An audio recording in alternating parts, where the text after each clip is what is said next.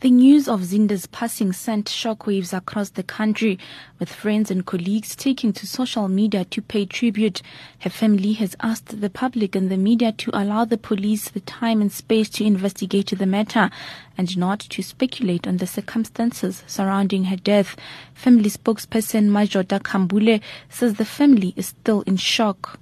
We would like to ask that people try and avoid the speculation around the circumstances of her passing. Um, there's a lot people don't know, um, and there's a lot that the family doesn't know as well. Um, therefore, we would just like for the authorities to be given the space and time to reach the proper conclusions uh, before any speculation is, is, is, had or made. Zinde started her career as a journalist in 1991. Over the years, she progressed through the ranks, holding positions such as writer and producer and anchor of various current affairs programs. In 2000, she worked as an anchor and presenter for SABC Africa.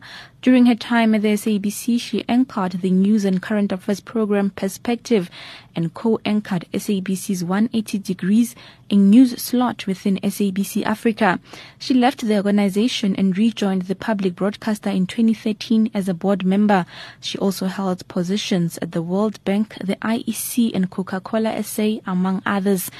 SABC anchor Peter Ndoro, who was Zinde's co-presenter for many years, paid a moving tribute to her. She loved her work. She uh, worked hard. And um, she was a person who was never afraid to speak her truth. And I think everybody appreciated her honesty right. uh, around right. around her. So I, I, learned a lot. I've got to be honest with you because I, I was uh, had come from a lot of entertainment television before that. Okay.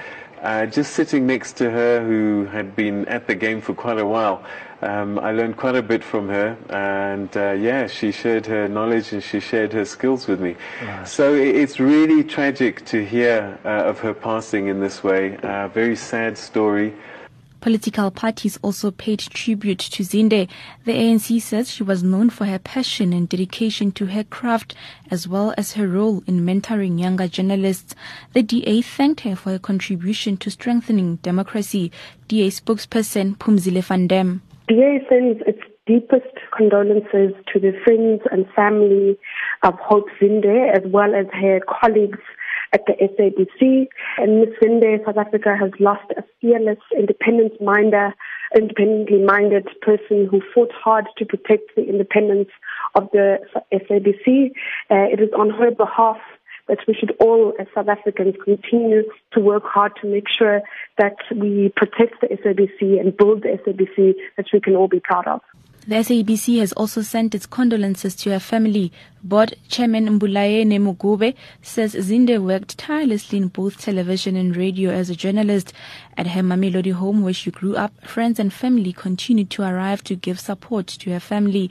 The suspect in the case, believed to be Zinde's 28-year-old son, will appear in the Brits Magistrate Court on Monday on charges of murder. Northwest Police spokesperson Sabata Mokgwabone says he will also face an additional charge of possession of drugs. Following information that we issued yesterday to say that uh, the police have taken in a 20-year-old uh, man for questioning regarding the death of uh, her mother. He has been charged now with uh, murder. He is expected to appear in the Brits Magistrate Court uh, tomorrow, and he will also face uh, additional charge of possession of drugs.